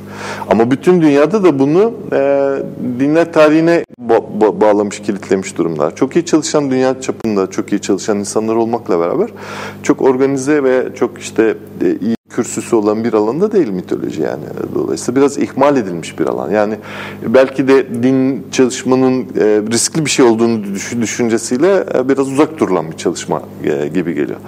O yüzden ben şöyle bakıyorum yani bu neyi anlatır ki yani bir, bir gün insanların hayatında çok büyük bir su olayı var belli ki. Bir şey olmuş ve bu e, benzer hikayelere e, sebebiyet vermiş. E, peki ne olmuş olabilir düşüncesine bakıyorsun. Tarihe bakıyorsun. Yani bunun bir küçük de olsa bir gerçekliğe bir atıfta bulunmuş olabilir mi düşüncesiyle bakıyorsun. En son buzulların erime süreci. Evet. Programa girmeden önce İstanbul Boğazı'nın e, vaktiyle daha dar olduğundan ve Karadeniz'in taştığından bahsediyordun evet. sen. Dolayısıyla hani bizim Karadeniz'in bile vaktiyle göl olduğunu ve bu buzulların erimeye başlayınca işte o büyük nehirlerin Karadeniz'e su taşımaya başladıklarını Kuzey Kutbu'ndan ve Karadeniz'de çok büyük taşkınlar meydana getirdiğini ve e, e, boğazların o zaman bir nehir olan, dar bir nehir olan Çanakkale ve e, İstanbul boğazlarının o taşkının altında kalarak yarıldığını ve daha büyük boğazlara ve Marmara Denizi'ni oluşturduklarını o taşkınlar nedeniyle. Sadece orada değil bütün buzulların kutuplara doğru çekilmeye başladığını, dünyanın iklimin, iklimsel koşulların daha elverişli hale geldiğini, ondan sonra e, efendim işte e, açığa, topra- açığa çıkan toprakların yeni bir e, mahsul üretme fikri verdiğini insanların, belki de bu e, rahatlaşan, daha rahatlaşan diyelim yaşam koşullarının nüfus artmasına sebebiyet verdiğini ve insanların bu anda belki daha fazlasını elde edebilmek için toprağa yöneldiklerini, çünkü insanın böyle bir şey de var. Hani biz şeyden biliyoruz, ee, Mardin dolaylarında anlatılan o Şahmaran hikayelerinden biliyoruz insanın en azından Homo sapiens'in sapiens sapiens'in e, şeyinde böyle bir fazlasını arzulama ihtiyacı vardır. Hani o hikayede de biliyorsunuz Şahmaran hikayesinde de adam e, işte bir yılana yardım ettiği için yılan ona her gün bir tane altın veriyor. E, sonra adam ölürken oğluna diyor ki oğlum bunca zamandır yedik içtik kaynağı buydu. Böyle bir hikayeydi. Ben bir yılana yardım ettim. Ona altın, bir, her gün bir tane altın verdi. Ben öldükten sonra da git o sana altın vermeye devam edecektir diyor. Çocuk gerçekten babası öldük, e, ölmeden önce hatta babası ölüm döşeğine düştüğünde gidip e, altınları almaya devam ediyor. Sonra bir gün altın, aklına kötü bir şey geliyor. Diyor ki yani böyle birer birer niye alıyorum ki ben diyor. Hani yılanı öldürsem de diyor hepsini alıversem falan diye. E, yılanı öldürmeye çalışıyor ve kuyruğunu e, yılan kaptırıyor e, ve e, yılan kurtuluyor elinden ve çocuğu ısırıyor, sokuyor ve çocuk ölüyor. Ve adam tabii öğreniyor çok üzgün. Ve hasta yatağından gelip buluyor yılan. Diyor ki çok özür dilerim yani ben e, bizim hatamızdı bu. E, biz yine dost olalım diyor. Ben yani beni affetmeni isterim diyor. O da hatta diyor ki enteresandır. Sende bu evlat acısı, bende bu kuyruk acısı varken diyor biz dost olamayız diyor. Ve bu, o da ayrılıyorlar. Yani daha fazlasını elde etmenin e, arzusunu, isteğini duymuş insan ve toprağa ek, ekip biçmeye başlamış belli ki. Ve bu da zaten medeniyet dediğim şeyin başlangıcını oluşturmuş. Çünkü bu aşamada aynı zamanda hayvanların evcilleştirilmesi, işte yerleşik hayatta geçiş, köy, köylerin kurulması e, gibi şeyler e, bizim e, insanın o 4 milyon yıllık hayatında bir kırılma noktası e, oluşturmuş ve o kırılma noktasında e, herhalde bu tufanla ifade etmişler. Yani bir şekilde. Hatta gemi metaforu da ilginçtir yani. Mesela her e, şeyde gemiye binen kurtuluyor. E, aynı gemideyiz tartışması yapılıyor biliyorsunuz evet. bugün yani. E, hashtagler açılıyor. Aynı gemideyiz, aynı gemideyiz diye. Gemi dediğimiz şey aslında yani evrimsel e, mentaliteyle söylemek gerekirse birlikte evrim sürecidir. Yani canlılar dünyada öbek öbek birbirleriyle beraber yaşarlar. E, kimileri dosttur, kimileri düşmandır. Ama dostla düşman da zaten birbirlerinin evrimsel sürecine etkili olurlar. Yani birinin ne kadar güçlenmesi ötekinin savunmasını o kadar güçlendirmesine sebep olur. E, böyle baktığımızda aslında gemiye binenlerin insan tarafından yapılmış gemiye binenlerin insanla e, aynı e, çatı altında ya da aynı e, evrimsel süreçte yaşamayı kabul etmiş hayvan ve bitkiler olduğunu görüyoruz. Evet. Gemiye binmeyenler ne oluyor? Yok oluyor. Metafora bak. Gemiye bilmeyenler yok oluyor. Yok olmadı mı? Oldu. Gemiye bilmeyen hayvan Gemiye binmeyen hayvan, bugün gemiye binmiş hiçbir hayvanın şeyi yok. E, nesli tükenme tehlikesi yok. Ama gemiye binmemiş bütün hayvanların nesli tükenme tehlikesi var.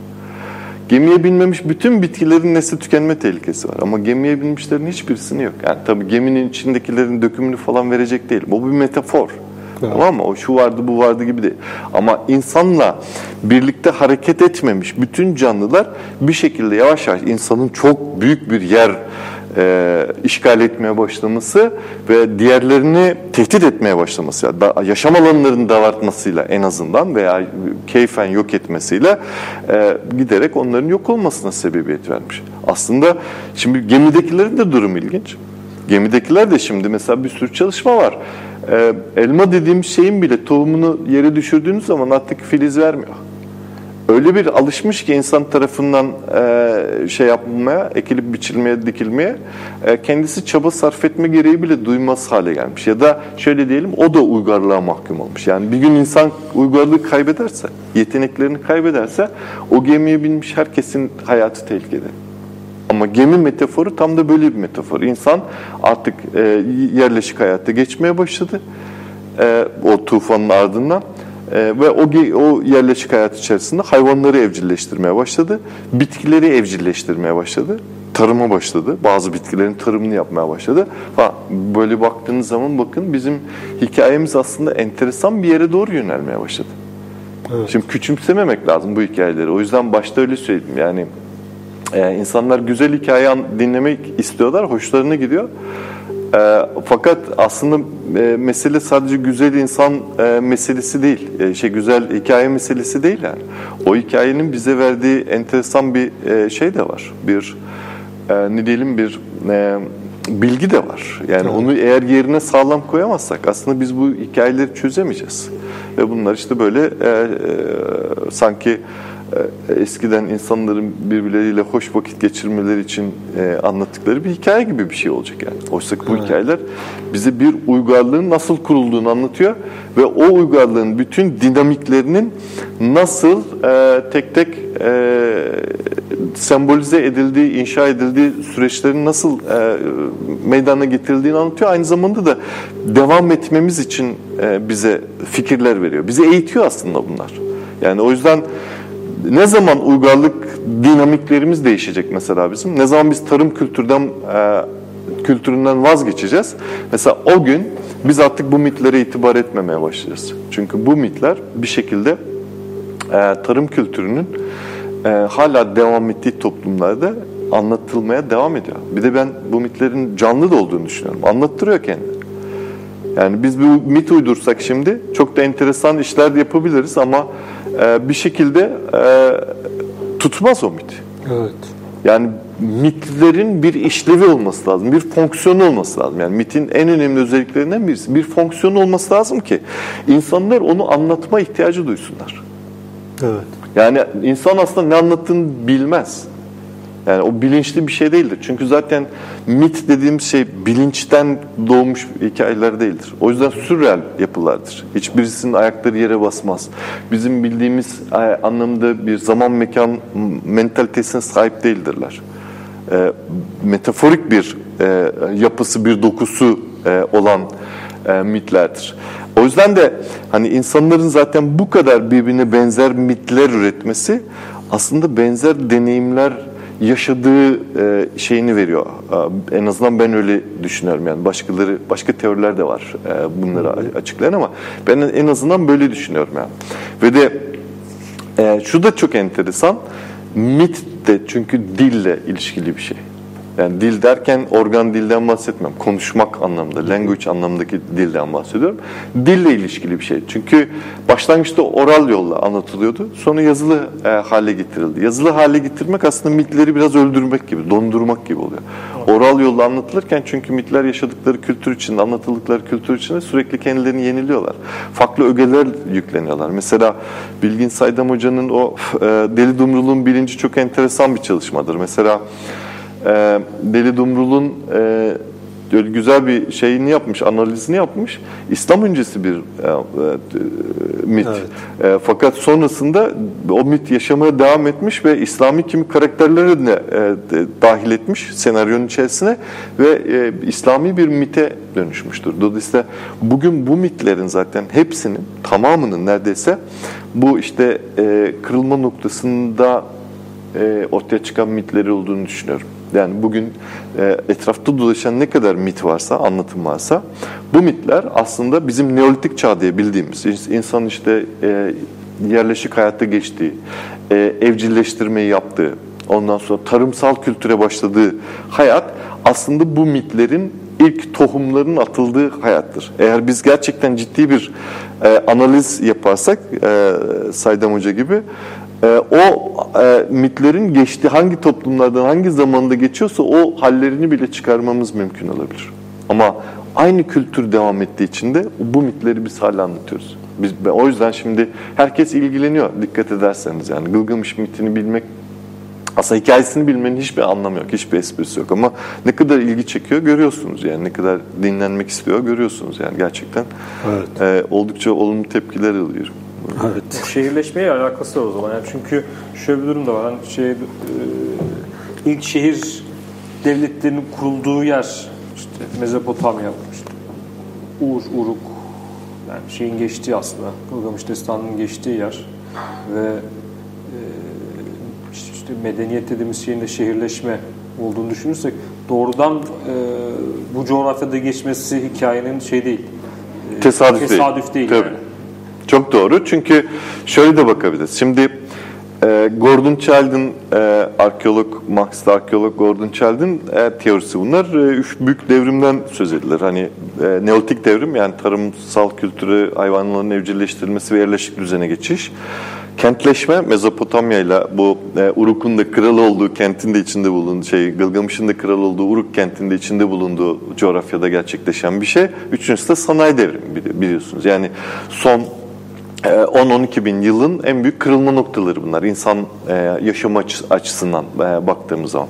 Yani Neolitik çağda kurulmuş olan, kurulmaya başlanan köyler yavaş yavaş e, işte aradan geçen 4-5 bin yıl sonra neyse yavaş yavaş büyük kentlere dönüşmeye başlıyor. Çünkü artı ürün dediğimiz ticaretin, insanlar arasındaki ilişkilerin, temasın, özellikle de işte gemi teknolojisinin falan ortaya çıkmasıyla beraber uzak yolculukların mümkün olabilmesi, daha fazla alanın sömürülmeye e, müsait e, hale gelmesine sebep veriyor. Yani bir taraftan şöyle düşünün, lokal bir köyken kendi ürettiğinizi kendiniz tüketiyorsunuz. Ama Uruk gibi bir kent haline geldiğiniz zaman da kendi ürettiğiniz e, o kadar fazlalaşıyor ki onu işte bütün e, Akdeniz dünyasını satarak aslında bütün Akdeniz dünyasının parsasını toplama şansına sahip oluyorsunuz. O zaman ne oluyor? Uruklular kendilerini diğer e, kentlerden daha şanslı hissediyorlar.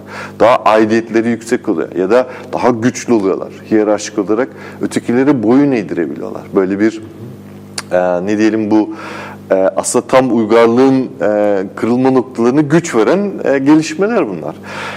O yüzden bakın aynı mit içerisinde hem tufanı görüyorsunuz hem e, aslında tufandan sonra e, yine e, işte ölümle yüz yüze gelmiş olan e, uygar insanı görüyorsunuz Gılgamış. E, ve onun o arayışları falan. Ama o arayışlar sırasında zaten Gılgamış bir kentin e, kralı belli ki kentleşme e, var. Yani şöyle düşünebilirsin. Bu hikayenin asıl noktası tufan mı? Tufan ne zaman anlatılır? Neolitik çağda anlatılır. Çünkü bir önceki dönem tufan. Bir önceki dönem buzullar erimiş. Şimdi e, kentleşme devrimi, 5000 yıl geçmiş kentleşme devrimi de aynı hikayeyi hala anlatmaya başlıyor, devam ediyor. Diyor ki bir zamanlar işte e, işte tanrılar e, insanları yok etmek istemiş, her yeri su altında bırakmış diyor. Ama insan nasıl e, devam edebilmiş? E işte Utnapiştim adında bir kral varmış, ona kıyamamışlar, onu bir gemi yaptırmışlar. Gemi yapım teknolojisi falan da belli, biliniyor belli ki yani. Hı hı. Milattan önce 4. bin yıl sonları falan e, diyebiliriz. Yani belli ki su üzerinde rahat hareket edebildikleri teknolojiye ulaşmış durumda. Yani bakın bu hikayenin aslında nerede başladığını ve nereye kadar devam ettiğini göstermesi açısından çok önemli. Böyle bir çalışma yapmadım yani hikayedeki en geç e, şey nedir? diye ama herhalde en geç şeyler yazının kendisi zaten yani. Evet. Yani Akatça e, yani 3. bin yılda yazılmış Enes örneği e, örnekleri e, bir şey Sümerce yazılmış bir metin ama sonrasında Akatça, Hititçe e, devam etmiş yani. Belli ki e, bayağı kutsal bir metin olarak Tabii kutsal şey. bir metin. Şimdi subjektif bir metin olsaydı zaten bir adamın hikayesi olsaydı kimse bununla bu kadar ilgilenmez. Ama zaten her şeyi bilen gören Homo sapiens sapiens'in hikayesi hepimizin hikayesi. Bu bizim evet. hikayemiz. Ve biz şimdi e, hala tam anlamıyla yüzleşebilmiş değiliz o duyguyla. Bir taraftan uygarlığın getirisi olduğu e, işte taraflardan bir tanesi mesela hala o ölümsüzlük noktasına nasıl ulaşabiliriz diye e, uğraşıyor. En son Türkiye'de de ses getiren çalışmalardan bir tanesi olmuştu. Harari'nin Homo Deus kitabı biliyorsunuz yani e, insanın tanrılaşmasından söz eder. Yani e, yani insan mekanizmasının biyolojisini e, işte gelecekte robotumsu bir hale döndürüp ölümsüzlüğe e, getirmesi gibi bir şey ya da post insan e, post human dedikleri düşünce de mesela yani insanı insan olmaktan çıkarıp yani ölümlü olmaktan çıkarıp ölümsüz bir şeye yükseltmeye çalışan bir e, teknoloji e, şeyi var. E, ne diyelim narsizmi var yani. Yani insan aslında tanrı olmak istiyor. Cennet de zaten bunun metaforu. Yani Dilmun ülkesi ya da. Yani oraya gidecek ve orada çünkü tanrı olmanın en en önemli şey e, şey e, antik çağlar için ölüm, ölüm ve ölümsüzlük. Evet. Ölümlüler ve ölümsüzler der Herodot ya da Homerus. Biz ölümlüler der, ölümsüzler şöyle yapıyordu falan der. Yani insanı e, Tanrı'dan ayıran en önemli kriter budur. Ölümlülük ve ölümsüzlük. Ve insan oraya gidince ölümsüz olacağı düşüncesiyle e, bunca zaten tapınak niçin yapılmıştır? Bunca şey niçin yapılmıştır? Mezarlar falan, o tapınak biçimli mezarlar, o piramitler falan yani düşünün. Burada tabii enteresan bir şey daha var, bir motif daha var. Onu da söylemek lazım belki. Dilmun ülkesine giden, yani cennete giden yolun e, bir e, denizle, bir suyla kapalı olması. Yani evet. Onun üzerinde bir kayıkçı olması. Biz Karon. bu hikayeyi biliyoruz. Evet. Antik Yunan'da. Karon dediğimiz şey yani.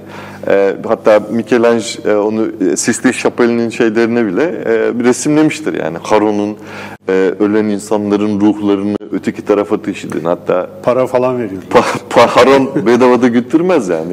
E, ağzını ya da yanına bir hediye bir şey koymak gerekir ki diye anlatılır hikayesi. E, şimdi antik Yunan için bu geçerli de öteki tarafa geçmezse, geçemezse zaten bu tarafta sen zombi oluyorsun ve o zaten yaşayanları tehdit eden bir unsur. O yüzden sana e, giderken o uğurlama da kusur etmemesi lazım arkada kalanlar. Çünkü kendi menfaatleri için hem de senin ruhun da öbür tarafta ölümsüz bir dünya. Sonsuza kadar acı çekme yani. Çünkü e, aynı şeyin cehennem tasviri diyelim e, ya da öteki dünya tasviri Odysseus'un metninde de var. Evet. Odysseus en son yolunu kaybettiğinde en son e, Kirke adlı büyücü der ki ona e, senin memleketin yolunu bir kişi biliyor. Odysseus heyecanlanır. Kim o? Kim? Söylesene falan der. İşte Tehresias der. Nerede bulabilirim o? Öldü der. E nasıl olacak, nasıl gidebilirim? En son buna bir fikir verir. Der ki yanına bir keçi al ya da bir teke al giderken. Odan çünkü canlı gireni sağ bırakmazlar. Yerine birini bırakman lazım der. Ve o yerine birini e, keçi olarak bırakırsın sen çıkarsın der. Ve iner e, Odysseus gerçekten cehenneme e, Tehresias'ı bulur. Ama o sırada bir sürü insanı görür. E, Tantalos'u görür mesela. Zeus tarafından sonsuza kadar cezalandırılmış olan Tantalos'u görür. Tantalos bağlıdır bir şeye, bir ağaca. E, cennet gibi bir e, atmosferde yaşıyordur. Elmalar, meyveler neyse sallanıyordur. Altından böyle sular akıyor. Ondan sonra Tantalos susamış, içmek istediği zaman su çekiliyor. O, eğildikçe o su çekiliyor elmayı yemek istediği zaman ya da meyveyi yemek istediğinde dallar kaldırıyor kendisini. Yiyemiyor. Böyle bir şey. Sonsuza kadar düşünüyor musun? Sisyphos'un cezası yine Zeus tarafından verilmiş. Sonsuza kadar o kayayı e, dağın tepesine çıkaracak. O kaya düşecek, tekrar çıkaracak. Düşürecek, tekrar çıkaracak. Sisyphos'u biliyorsunuz yani. Evet. Kamu dairesinde ceza olarak verirler memurlara Sisyphos cezası diye. Böyle enteresan bir şeydir yani.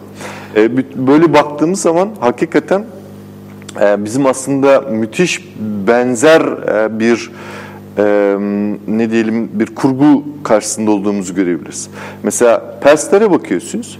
Avesta, e, Zerdüştlük diyor ki öteki dünya üç ayrılır diyor. İşte Araf, cennet, cehennem ve arada bir köprü vardır diyor.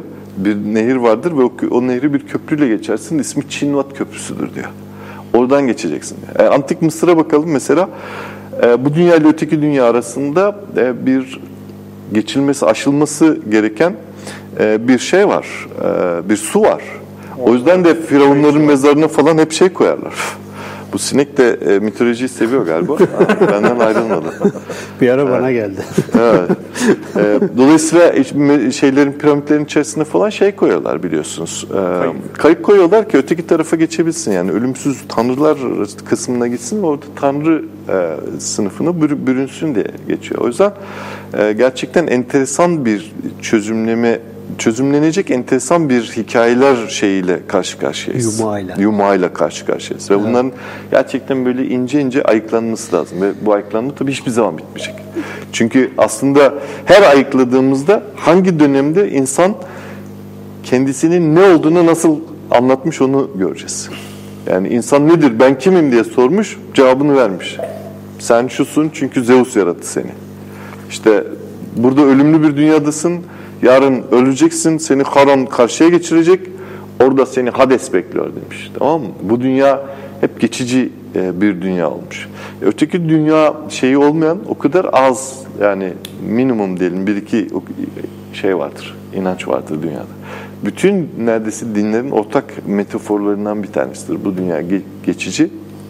E, biz bir gün e, öbür dünyaya ölümsüz e, olacağız. Sonsuz bir hayat bekliyor. Ama burada da ciddi bir metafor var tabii. Sana diyor ölümsüzlüğü vaat ediyorum ama önce öleceksin. Evet. Çünkü ölüm ölüm insanın gerçeği yani. Bunu bunu hazmetmek kolay mı yani? Geçen gün paylaştım e, Lacan'ın e, şeyi e, bir videosunu payla, e, paylaşmıştım. Murat Erşen e, galiba paylaşmıştı. Odan gördüm, paylaştım ben de.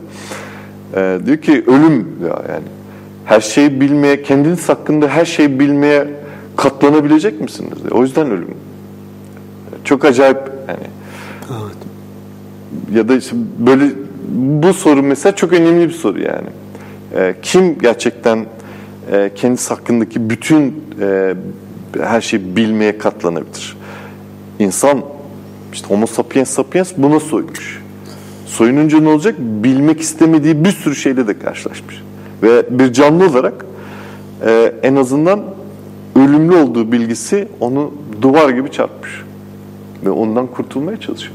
Gılgamış'ın. Gılgamış gibi mesela. Evet. Çok enteresan.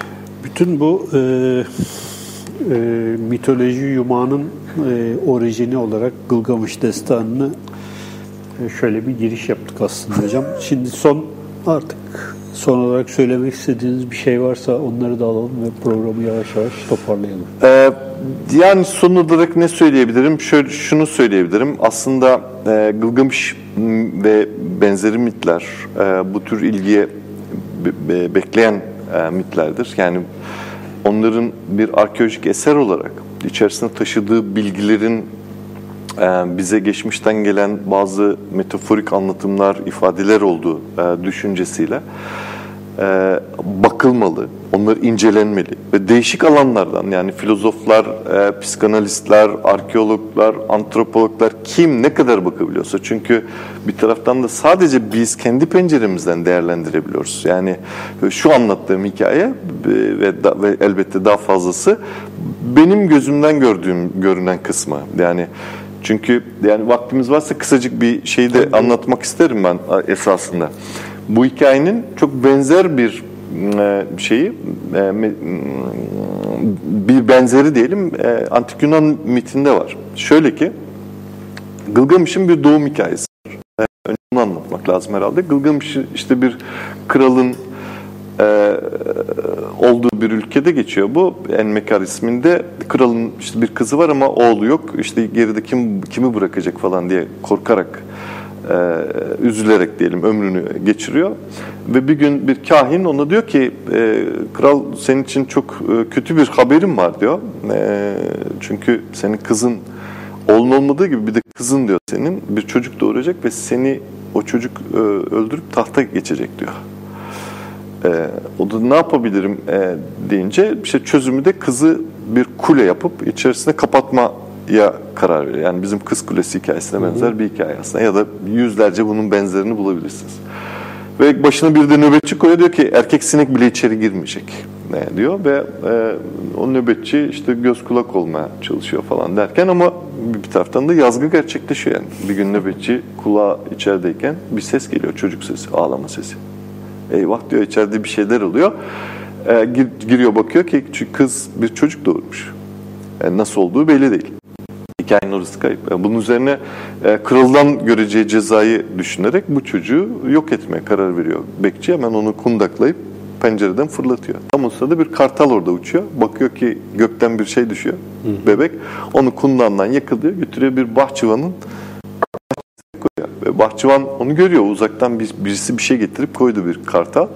Gidiyor bakıyor bir bebek. Bunların bebekleri de olmamış. Çok mutlu oluyorlar. Diyorlar tanrılar bize bunu hediye olarak gönderdi. Ve ismini Gılgamış onlar koyuyor ismi öyle. Her şeyi bilen gören olsun diye. Ve ondan sonra onları büyütüyorlar.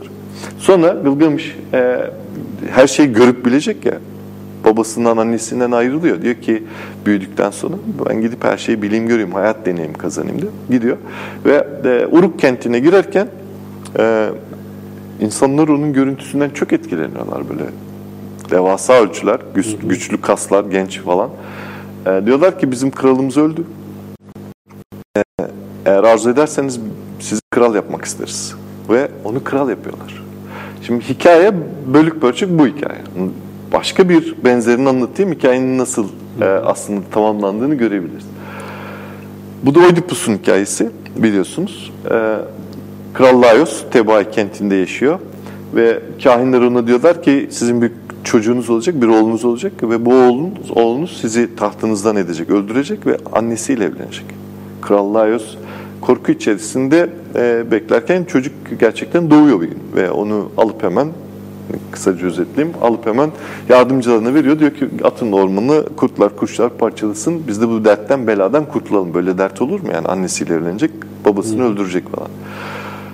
E, fakat işte bir şekilde olmuyor. Baba yine benzer bir biçimde bir ailede büyüyor falan e, derken bir gün e, bir densiz kahin çocuk e, daha genç bir ona diyor ki senin kaderinde babanı öldürüp annenle evlenmek var deyince Gılgamış e, şey Oedipus e, kendisini büyütenlerin gerçek annesi babası olduğu düşüncesiyle evi terk etmeye karar veriyor. Diyor ki bunu onlara yapamam. Evi terk ediyor. Terk ediyor ve Tebai ülkesine doğru e, yürümeye başlıyor. Bir köprüde gerçek babasıyla karşılaşıyor ama tanımıyor. Kralla karşılaşıyor. Derken aralarında bir husumet çıkıyor. Köprüden sen önce, önce geçersin ben önce geçerim. E, bizimki o husumet sırasında şeyi e, kavga sırasında kralın ölümüne sebebiyet veriyor.